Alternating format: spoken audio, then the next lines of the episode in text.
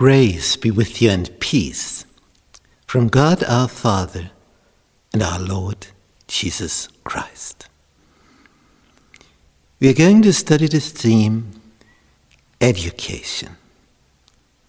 Lesson 2 The Family. Summary. Let's look at this piece of art painted by Maximilian Jantscher, an Austrian artist. We See, this is another culture. Must be somewhere in Asia. Two teenagers, a boy, girl, maybe brothers and sisters. And it seems that they're going to a well, bringing back water. The boy has something, take water into the chuck. They are on their way. They know what to do. Their parents have told them what to do. Young people. I'm a teacher. I like young people. I like it that they are so interested in future. They want to know so many things. They ask so many things. And I like it that they like it to be informed. And in my age, it's now for the second time that I have kids. Now they are my kids of my daughter. I'm now in the role of grandparents with my wife. And if you are a grandfather, then you can do something for the second time what you have already gone through for the first time, and you look at it differently. In a different way, you see you see the value of a young person. You see it with, with other eyes. You see how these young people look up to you and want to get orientation. Now imagine if you can give them the best value, what's on this earth? What is the best? A loving relationship with the one who created you.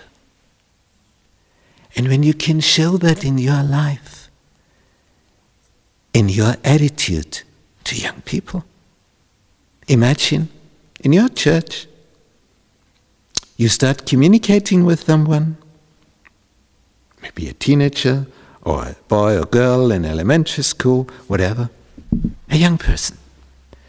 And you say, how are you going on in school? Do you have any problems? Would you like me to pray for you? Do you have an examination you, you are afraid of? Um,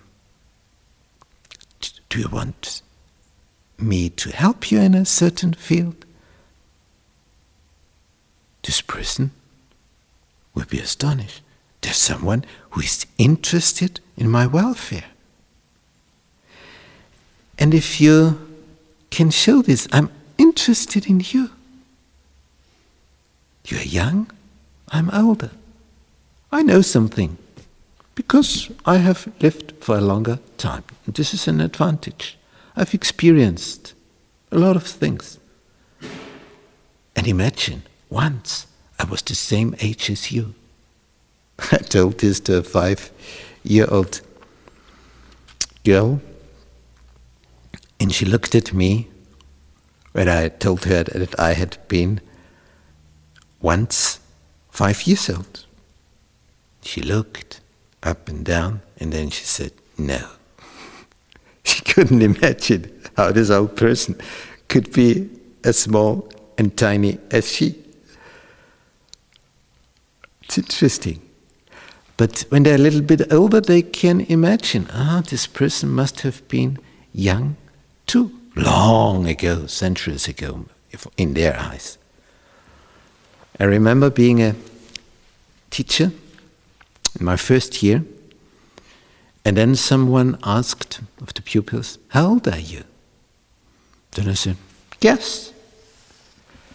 And someone said a number which would fit exactly now for me.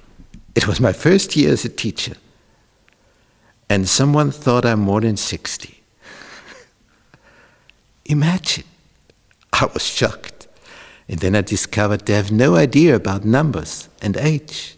they, they, they do not know, they just say numbers.